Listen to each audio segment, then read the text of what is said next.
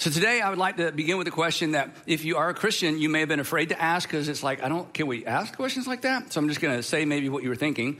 Um, but it's also a question that you may have asked in the past, and it's why you're not a Christian anymore, or it's why you, you lost faith, right? It's a, a question you had the courage to ask, and in asking the question, it became an off ramp to faith, or maybe undermined your faith. And so um, here's the question Why can't the Christian God just forgive and forget? I mean, can we ask that right? It's like, why did somebody, why did somebody have to die for somebody else's sins? Is it okay to ask that? I mean, I mean, it's God. God can just like do whatever God wants to do, right? So what, what's with all the, the, the dying? You know, I mean, you forgive people all the time without dying for them. In fact, you forgive people all the time without requiring someone to die. So if we could, for just a minute, uh, those of us who are Christians, and if you're not a Christian, you're like, yes, exactly. This is why I'm not a Christian. It's about time one of you asked this obvious question. If we could just for a moment, and I'm with you, step outside our faith system for a minute and just kind of look at it. Doesn't the whole idea of somebody has to die for somebody else, especially a, a God person, isn't that a bit barbaric?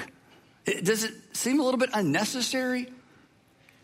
And you have to ask the question because this is at the core of Christianity. I mean, this is an essential. This is this is fundamental. This was this was there from the very beginning. In fact, there's a first century creed. This is kind of interesting to geeks like me. It's a creed. It's older than any of the Gospels, Matthew, Mark, Luke, or John. It's older than any of the Apostle Paul's letters.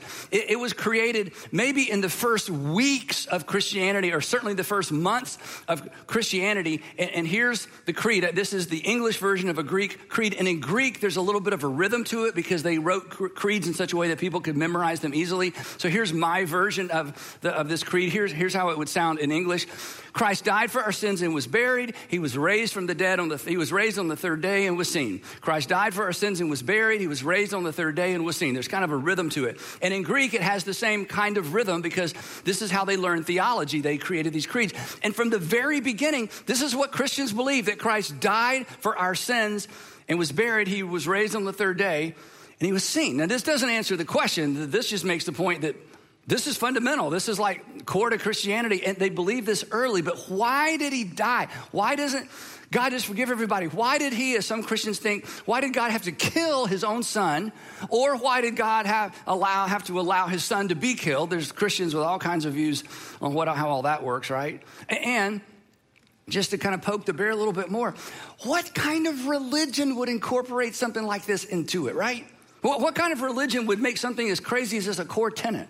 Now, uh, if you're raised in or around church, you know the Sunday school answer, and I don't mean to discount the answer. It's just that we were all taught an answer to this early on because you know it's an important thing, right? And the, the answer is, of course, that our sin earned us punishment, and Jesus took our punishment for us. That's that's the standard, you know, textbook answer. That our sin earned us punishment, Jesus took the punishment for it. But again, we're talking about God. Can't God do whatever God wants to do? Right? I mean, think of it this way why would God create a standard so high that none of us can attain to it and then hold us accountable to it, right? And then kill his son in order to somehow make us right with him. it's as if his hands were tied um, it, it's as if he had no other choice. It makes the whole system kind of makes God look a little bit powerless, maybe a victim of his own arbitrary rules. Some of you are thinking, Andy, I think you're about to talk me out of Christianity. Where are what are we doing here? You know, I thought you're supposed to encourage me and move us forward, but I mean, but I mean, this is the question that begs to be asked. I mean, like, you know, Sandra, my wife, she doesn't make me pay for my errors. What kind of relationship would that be? Some of you are thinking, I know, a marriage relationship. That's what kind of relationship that would be, right? Where you have to pay for your errors when you do something wrong. Maybe so, but not a good relationship. So the point is, this whole idea of Jesus dying for our sin is fundamental. It's essential. It has been there from the very, very, very beginning. But not only is it fundamental and essential, it's also an obstacle. And maybe it was an obstacle for you because it has been an obstacle, as we're going to see from the beginning as well. Today, we are continuing our series, The Fundamental List, recovering the essentials of our faith. And the question we're asking in this entire series is what does a person have to believe in order to be a follower of Jesus. Not what, what, not what must a person do to follow Jesus. We, we talk about that all the time. We're stepping back from that and asking the question okay, what are the essentials? What's the irreducible minimum of things you have to believe? I mean, all kinds of churches believe all kinds of things, but what is core? What's essential? What's fundamental? And the reason it's such an important question, as we've said every week, is that there are so many versions of Christianity. And each version of Christianity, each denomination or each expression of Christianity has its own terms and conditions traditions, right? Has its own traditions, has its own expectations, um, has it, its own way of doing things. Some of them have different, use different Bibles, different types of Bibles. Now they have Bibles, some uh, Christian expressions have Bibles with books in it that we don't even use or recognize. They baptize different, we do communion different, they pray different, they worship different. There are so many expressions. So it's hard to sort it all out and figure out, okay, that's fine. I'm not being critical, but Give me the, like, take me to the bottom line. What, what must I believe in order to be a faithful follower of Jesus? And as we've said every week, and I'm kind of digging at all of us when I say this, the only thing all these different expressions of Christianity, all these denominations, all these churches have, the only thing we have in common, because we're one of them, we're part of the problem, the only thing we have in common is we think we're right. And we think the other people aren't right or less right or they're too right or they think they're too right or they're too righteous or they're not, you know, they don't read the text the way we do. They don't understand it. They don't prioritize. So every group, every church thinks we've kind of got the corner on the market. So that makes it confusing. And the other reason this is important is because, as we've said every week, from the very beginning, in every generation, but from the very beginning, from the second century on, in every generation, new and novel ideas get woven into different streams of Christianity. They're new things, they're novel things, they're not Jesus things, they're cultural things, they're traditional things, they're comfortable things. And sometimes they're not just new and novel, sometimes they're toxic, and sometimes they're destructive. And sometimes they're demeaning to groups of people. And when these new and novel and toxic ideas get woven into streams of Christianity, oftentimes they are elevated to doctrine and theology, and you have to do it, and you have to do it this way. They become fundamentals. And if you reject some of these new and novel ideas, even the toxic ones, well, you're out. You're not a real Christian. You're not a true Christian. And when that happens, and maybe this is your story, when that happens, thoughtful and mature people, and you are both thoughtful and mature. I just know it, right? Thoughtful and mature Christians, you know what we feel like we have to do sometimes? We feel like we just we just have to step back.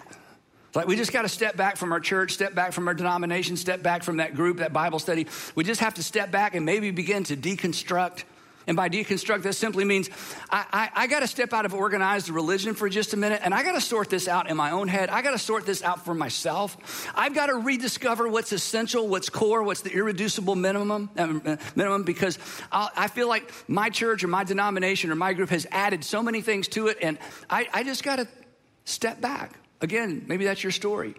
Maybe the tone or the posture or the approach to faith just made you uncomfortable with your church or your group of churches. Um, it didn't seem to you, and you weren't trying to be too judgmental because you don't like judgmental people. That's one of the reasons you step back. But it just seemed to you that the tone and posture and approach of your church, it wasn't very Jesus like. It wasn't very Christ like. The people in your denomination or your church or whoever it was, they knew the Bible. They talked about the Bible all the time.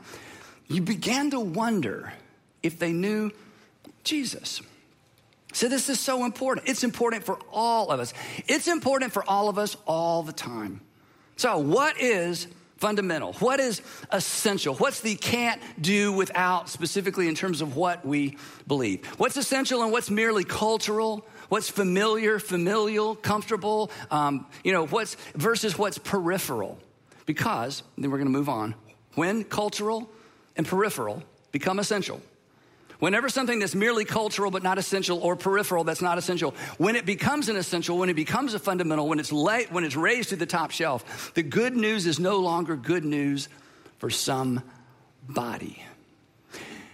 And this is why some of you struggle with Christianity because there's no room for your son, there's no room for your daughter, there's no room for your husband. They're, they're, you, you fit fine because you were raised in it, but they, there just doesn't seem to be room. And suddenly, what was supposed to be good news of great joy for all people, it's not good news for someone you love. non essentials eventually always become obstacles to someone's faith.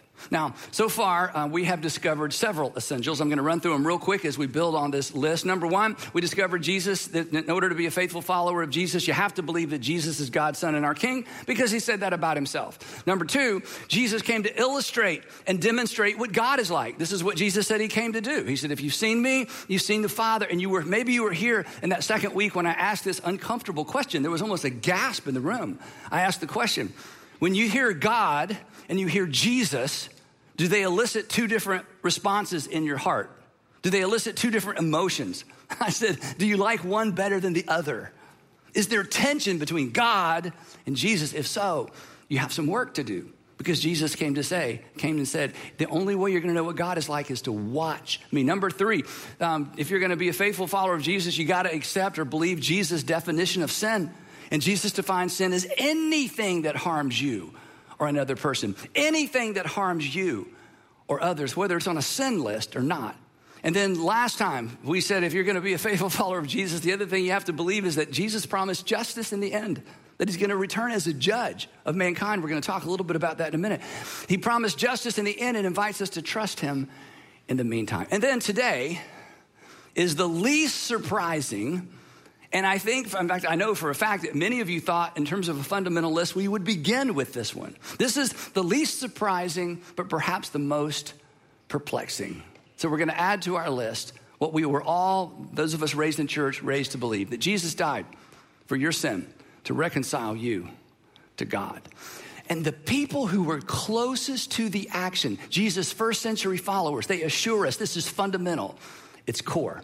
Number, the, the person that made it the clearest and talked about it the most was Saul of Tarsus, who was a Pharisee who became a Jesus follower. And this is important, the chronology of this is important.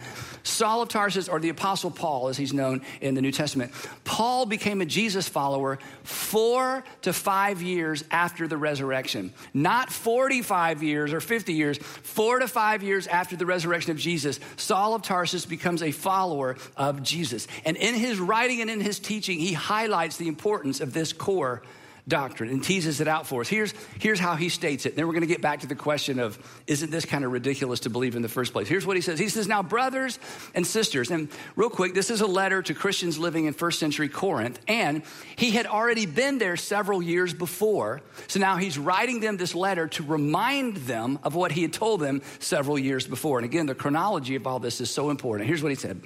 Now, brothers and sisters, I want to remind you, because this is what I told you when I was with you before. I want to remind you of the euangelion, little Greek there, um, that I preach to you. And the reason I put the Greek term here is, is, not to show off. You can Google this, okay? You don't have to be that smart. This is why it's, important.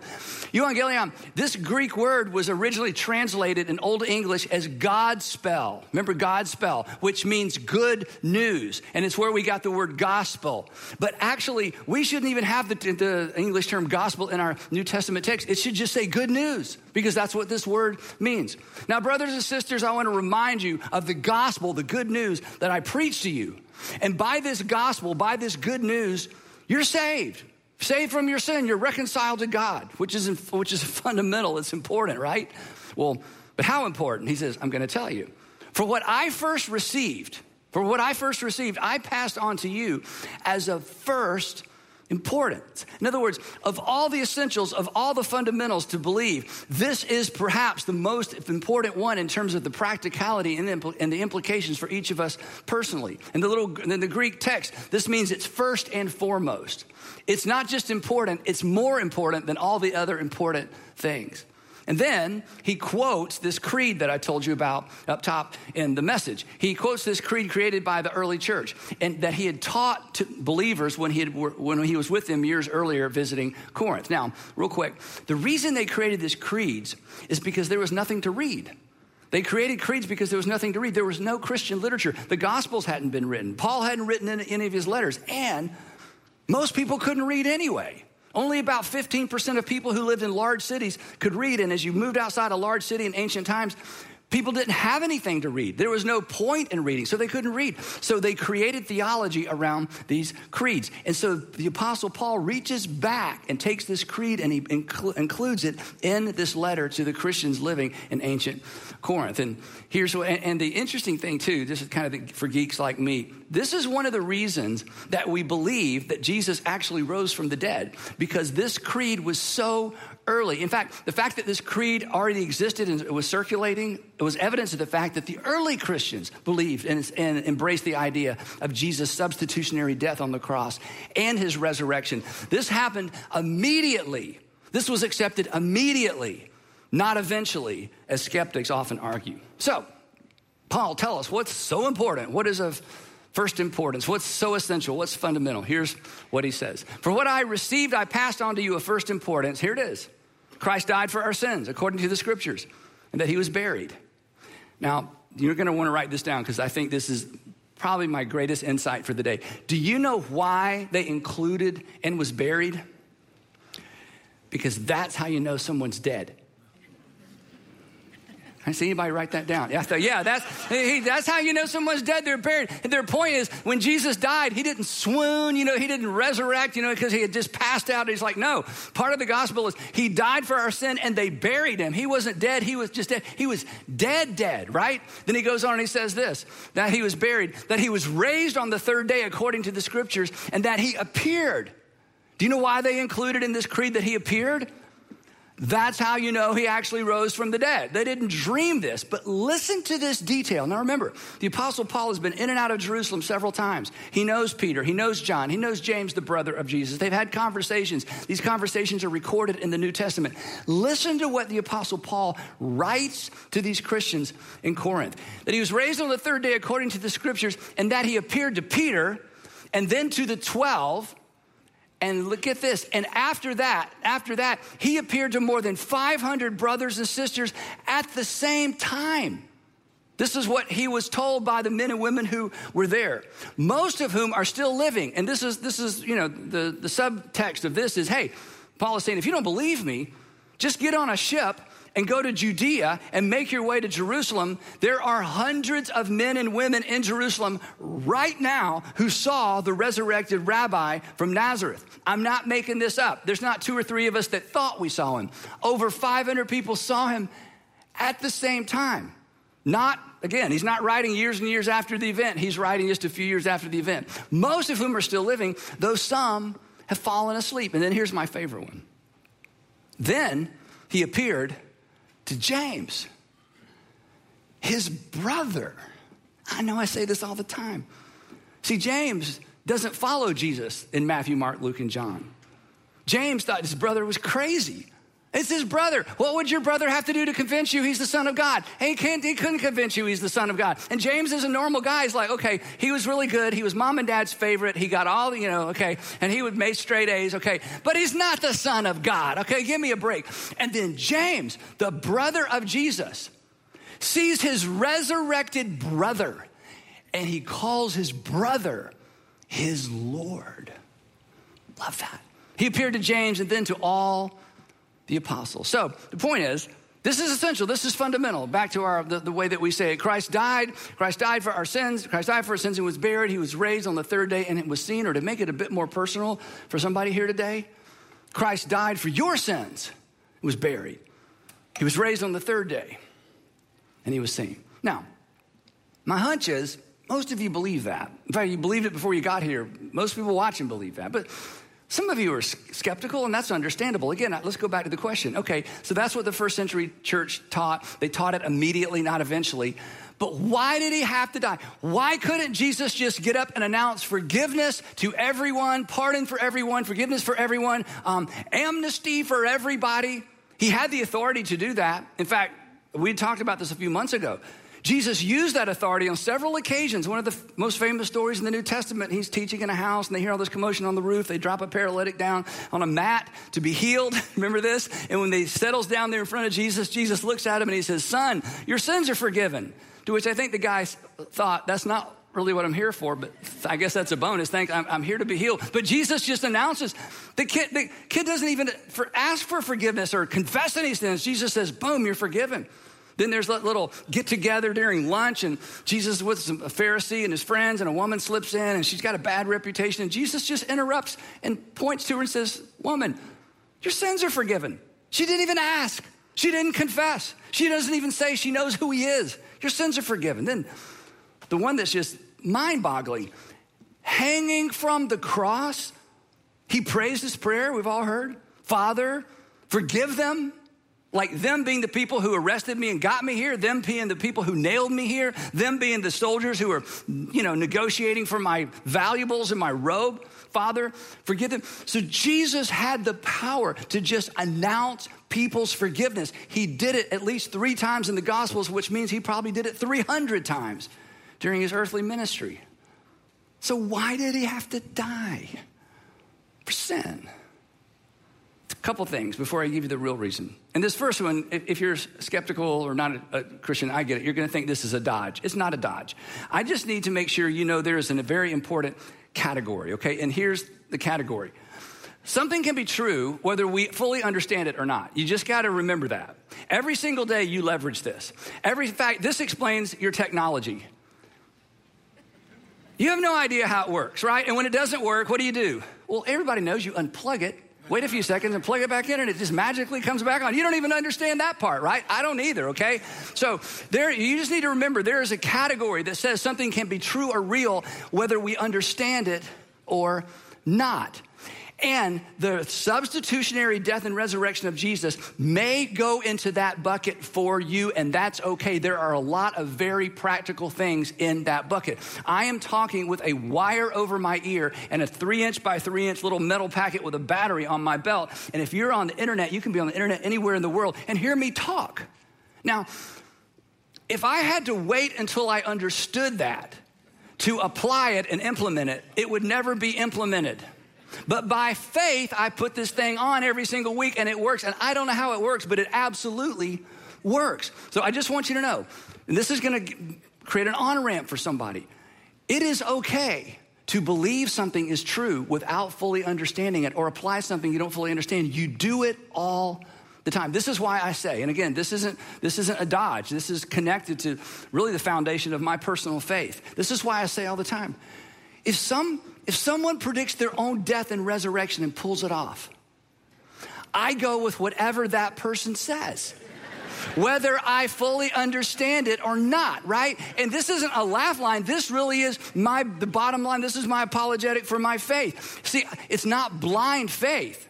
When you watch someone crucified and die, and then you have breakfast with them on the beach a few days later, that's not blind faith. That's, oh my goodness, God has done something. This is who He is. Jesus is who He claimed to be. And you just tell me what to do. I'm going to do it. I don't have to understand it. I don't have to like it. You rose from the dead. I'm in. I believe.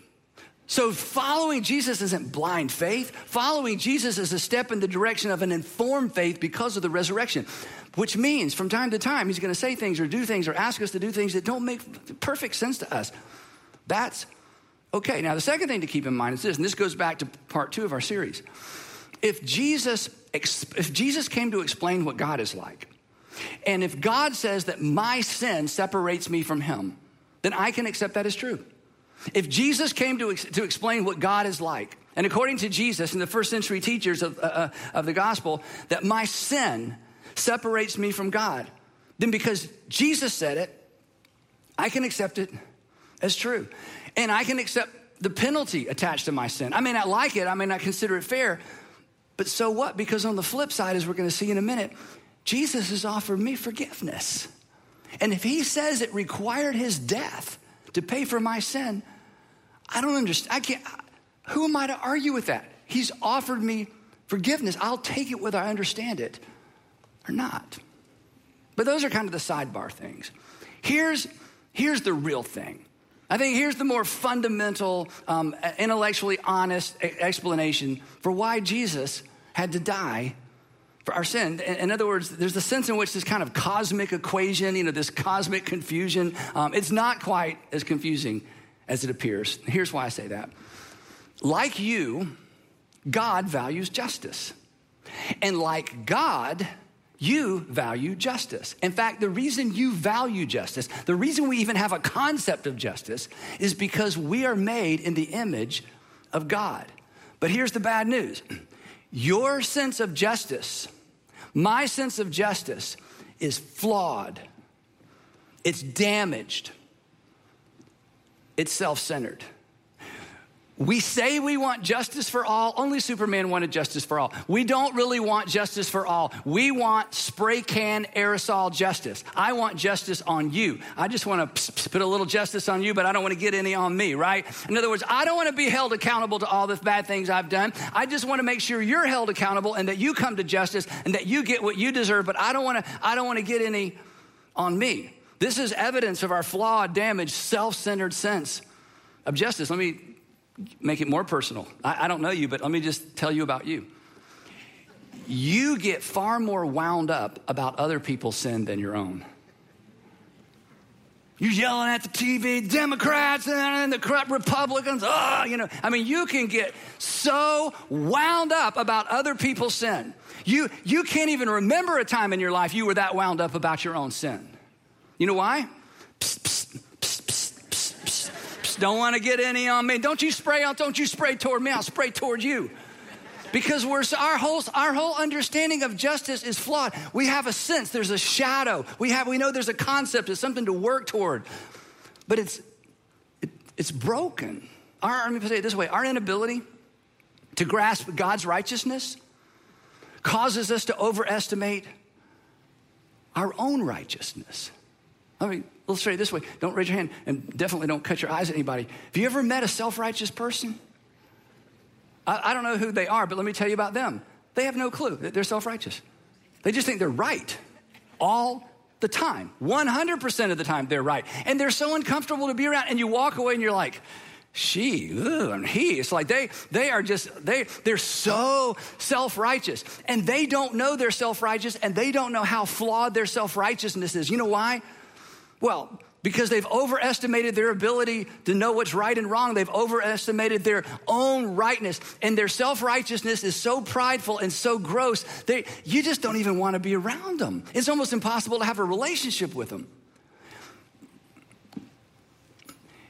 You're not aware of your own self righteousness either. Neither am I, because it's flawed, it's broken. We know there's justice, and we know that justice should be done. But it's I compare justice and I compare rightness to the people around me. Who has ever stood in the presence of God to compare their rightness and their sense of justice in that context? Nobody. So we have an inability to grasp God's righteousness, and it causes us to overestimate our own righteousness. And consequently, we underestimate the severity of our sin, and we underestimate the weight of our offense. So, on one hand, the whole thing seems to be a huge overreaction. God has to allow his son to die for our sin. What's the big deal? But it's because of our perspective, it's because of how we compare righteousness and self righteousness to each other. The problem is the world is a very dark place. And our eyes have adjusted to the darkness. We imagine a better world but even what we imagine falls short. Years ago, and I've told you this story actually years ago. Um, some of you may have heard it before, but so when my kids were, we have three children, and then when they were six, five, and three, our daughter's our youngest, um, I had just purchased a previously owned car. It was super dark green. I just love this car. It's the nicest car I'd ever had. It was previously owned. And I walk out in the garage and I look, and there are scratch marks, about six or eight scratch marks about this far across the hood, right at the, the hood of the car in this dark green paint. And it was not an emotionally neutral moment for me. let me just let me just put it that way, okay? It's like, ah, oh, and I knew this wasn't like somebody in a parking lot did this. This was one of my children. So I marched all three of my children out there, right? And my daughter, my three-year-old, she's about three, she looks at the scratches and she says, Daddy, Daddy, I practice my letters with a walk. And I looked closely, and sure enough, it was a bunch of little capital A's A, A, A. And she scratched right through the paint with a rock. So, how do how, how does an adult communicate to a three year old the significance, the expense, the inconvenience of what she's done? How does an adult explain to a three? I mean, she knew she had done something wrong, just the look in my eyes, right? She, she knew this was not, a, I wasn't going to reward her. Hey, kids, let's all go get rock. You know, no, you know. how, how does an adult explain that in a way that, what, what is $800? It cost me $800 to get the whole hood repainted This is years and years ago. How, what does $800 mean to a three year old? What am I supposed, supposed to ask her to pay for it? So, you know what I did? Is what any good parent does. Now, please don't miss this. I accommodated to her capacity. Let me tell you one of the great things about the Christian God. Throughout the Bible, Genesis all the way through, your heavenly Father accommodates to your capacity because he's a good father. So I got down on my knees and I looked Allie in the eyes and I said, please don't practice your letters with a walk on daddy's car anymore. And she said, Yes, sir, daddy. Walked off. No wonder we want psst, psst. No wonder we think we're so much better. Have we ever stood in the presence of righteous God and then looked at our righteousness? No. So, with all that in mind, I want to read you something. We're going to wrap up. Okay, this is so important. So the Apostle Paul writes this theological tome. It's not really a letter, it's kind of a letter to Christians living in Rome. He's never been to Rome. And the church in Rome is very Jewish, whereas he's been talking to Gentiles. So he writes a letter to the Christians in Rome to explain to them what he's been saying to the Gentiles because they're explaining it a little bit differently. And um, there was, there was tension between these two versions of Christianity. Acts 15 is where it all kind of came to a head, and they decided, hey, if we're going to have Gentiles and Jews together, we, we got to make some concessions, right? So the Apostle Paul writes this letter, and he explains why God had to invite his son to die for, for your sin. Here's how he explains. It's a little bit theological, but it's so powerful. Here's, here's what he writes. I love this. Therefore, no one will be declared right before God or righteous in God's sight by doing good things. Rather, through the law, through the law that we people tell us is the law in terms of how you obey God, or just your internal conscience. Because we all have a conscience. We know right from wrong, right? And he talks about that in Romans. He said, No one will be declared righteous in God's sight by the works of the law. Rather, through the law, we become conscious of our sin.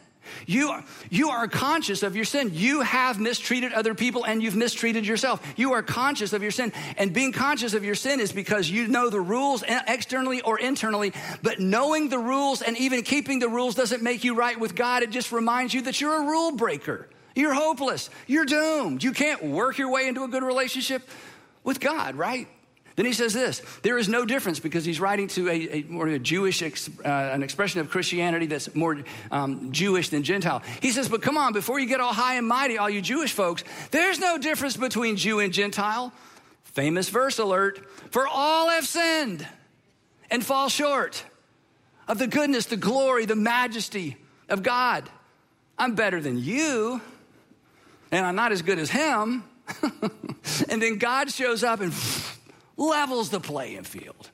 Jew, Gentile, good people, not so good people. There's no difference. All of sin and fall short of the glory of God. And that's the bad news. Here's the good news, he says. And just as all fall short because all have sinned, all are justified. That is, made righteous. Put back on a level playing field relationally with God, freely, by His grace, not through doing good things or even being true to your own conscience through the redemption, the buyback program. God's going to buy back the sinners. God's going to redeem the sinners. God's going to pay whatever he has to pay to get the, you know, get the sinners out of the hole and get the sinners back into a relationship with him. They, uh, through the redemption that came by King Jesus. So wait, wait, wait. This can't be real. Wait. You're telling me God sacrificed the final king? That that God sacrificed his king, that the king willingly sacrificed himself so that I could be made right with God. This is why it's called good news. And God, it's better, and God presented Christ as a sacrifice of atonement through the shedding of his blood to be received by faith. See, the question isn't can we explain it well? The question isn't do we understand it all? The question is are we going to use the microphone? Are you going to use your computer? Are you going to push that button that cranks up your car? Are you going to, you know, put in a code that opens the safe? Are you going to use the technology? Are you going to sit around and wait till you understand it? He says that we receive by faith. The question is, have you done this? Have you done this? And then he keeps going. He says, and not only that, God put on a show. I mean, he put on a spectacle. He put on a show. He did this to demonstrate his righteousness because in his patience, his forbearance, he had left the sins committed beforehand unpunished. Here's what this means the human race did not get what it deserved when it deserved it. That before, the, before Christ came into the world, God overlooked and was patient with the sin of every human being who had ever been born and who had ever died until he could get to the moment that he sent his son to pay for their sin in the past, our sin in the future. This next part, it's amazing. Look, listen, listen to this. He did this. Another, he did this. He did this to put on another show. He did this to demonstrate his righteousness. This next part we read right by. This is epic. He did this, he did this to demonstrate his righteousness at the present time. Pause. What Paul is saying here is this. My generation, talking about his generation, he's like, Can you believe it? Are you kidding me? We are the generation, me and Peter and John and Mary and all the other Marys and Martha and all the, we are the generation we are the generation that God chose to show up, to redeem the world. He did it in our lifetime. You Corinthians, come with me to Jerusalem. I'll introduce you to the people who are part of this story from beginning to end. He did it at this present time so as to be just. Because he's just, he calls us to account. Hey, you're a sinner. You're a sinner. You're a sinner. You fall short. You fall short. You fall way more short than him, but you both just fall short. Everybody fall. He, he, he's just, so he has to point out injustice. He has to point out injustice in us. He's both the just, this is beautiful language, as so as to be just and the one who justifies those who have faith in Christ. It's so beautiful. He says, I'm going to call you out because you're a sinner, and then I'm going to deal with it myself. I'm going to call you out because you have fallen short. We're not going to dodge that. We're not playing games. You fall short. And there's a penalty to be paid. I'm going to, be, I'm going to pay the penalty. I'm going to be just and the justifier. Allie, don't scratch dad's car up anymore. I love you. I'll pay for it. Go see your mama. The just and the justifier. So, why did God require Jesus to die for your sin? Because of his justice, he demands payment. Because of his mercy, he delayed payment. Because of his grace, he made the payment himself. One more time. Because of his justice, he demands payment. He's just. You understand justice? Because of his mercy. He didn't require people to pay immediately like he didn't require you to pay, pay immediately. And because of his grace, made the payment himself. Uh, there's a, an epic conversation between J.R.R. Tolkien, you know, Lord of the Rings, J.R.R. Tolkien, and C.S. Lewis. And before C.S. Lewis was a Christian, J.R.R. Tolkien would take him on these walks. In fact, you can go see where they used to walk together. And he'd have these conversations with C.S. Lewis where he was trying to convince him of the veracity and the truthfulness and the, the epic nature and the reliability of Christianity. And at one point in a conversation, according to C.S. Lewis, J.R. Tolkien turns to him and says, Don't you see? It's the true myth not mythology. It's the true myth. A myth is a story that incorporates and explains how the world works. He's going to say, hey, we both write fiction. We both write these narratives. We both create all these uh, alternative worlds. But my friend, the story of Christianity, it's the true myth that explains everything. It's the perfect story. It's history. It's his story. It's your story. It's why it's good news of great joy. For all people. And anything that dumbs that down and anything that dilutes that and anything that creates unnecessary separation or unnecessary steps needs to be eradicated because it's good news of great joy for all people. Your heavenly Father accommodated to your capacity. He is just and He's the justifier. It's perfect. And you've been invited. Jesus died for your sin to fix you and God, to reconcile you to God. And the question is not do you completely understand it or can you explain it? The question is have you received it, accepted it, submitted to it, surrendered to it? And if not, there's no better time than the present because this is essential. it's fundamental. It is first and foremost. So if you've never done that, or maybe you did it as a child, you're, you're not sure it took, you're not sure you understand, understood. I'm going to invite you to pray a prayer with me. I just made up this prayer. I'm, I'm going to read it to you real quick. Here's, here's what the prayer, the prayer is just a way of saying to God, I want to do this. I, I, I, I want to do this transaction. You're just, and I am definitely a sinner. You're the justifier. I can't do it myself. Heavenly Father, I've sinned. I've fallen short of your standard of right living. My sin created a debt I cannot pay. I believe Jesus' death paid my sin debt. I'm placing my trust in Him as Savior, Forgiver, Lord. Amen. So here's what I'd like for us to do. If you're a Christian, I'm going to ask you to pray this prayer out loud with me.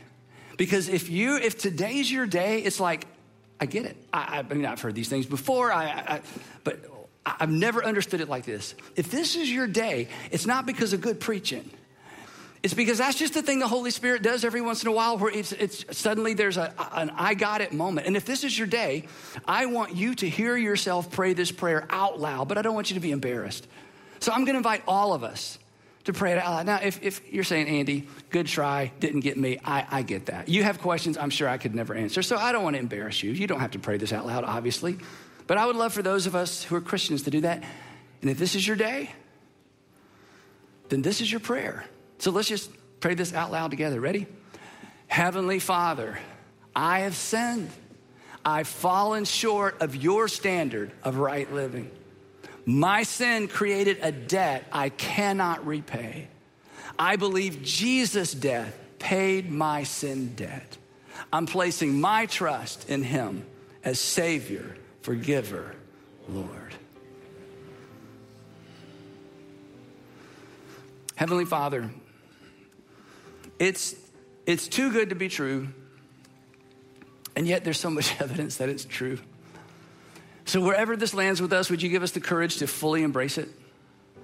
And Father, if this is a reminder for some Christians, it's been a long time and they've been away and they're back, and it's, oh yeah, I just, I pray they would just embrace this moment to say, I'm gonna follow. For the man or woman or the student, it's the first time they understood it. Give them the courage to hang on with both hands and say, Yes, I'm in. But wherever this lands with us, give us the wisdom to know what to do, the courage to do it. And Heavenly Father, on behalf of all of us, thank you, thank you, thank you. Thank you for not sending an 11th commandment to keep, not a list to keep. We fall short every single day. We needed a Savior, not a do over. Thank you for sending Jesus as our Savior. Thank you for demonstrating your power by raising him from the dead, eliminating any question we might have regarding his authority to make such a bold promise. And we pray all of that in Jesus' name. Amen.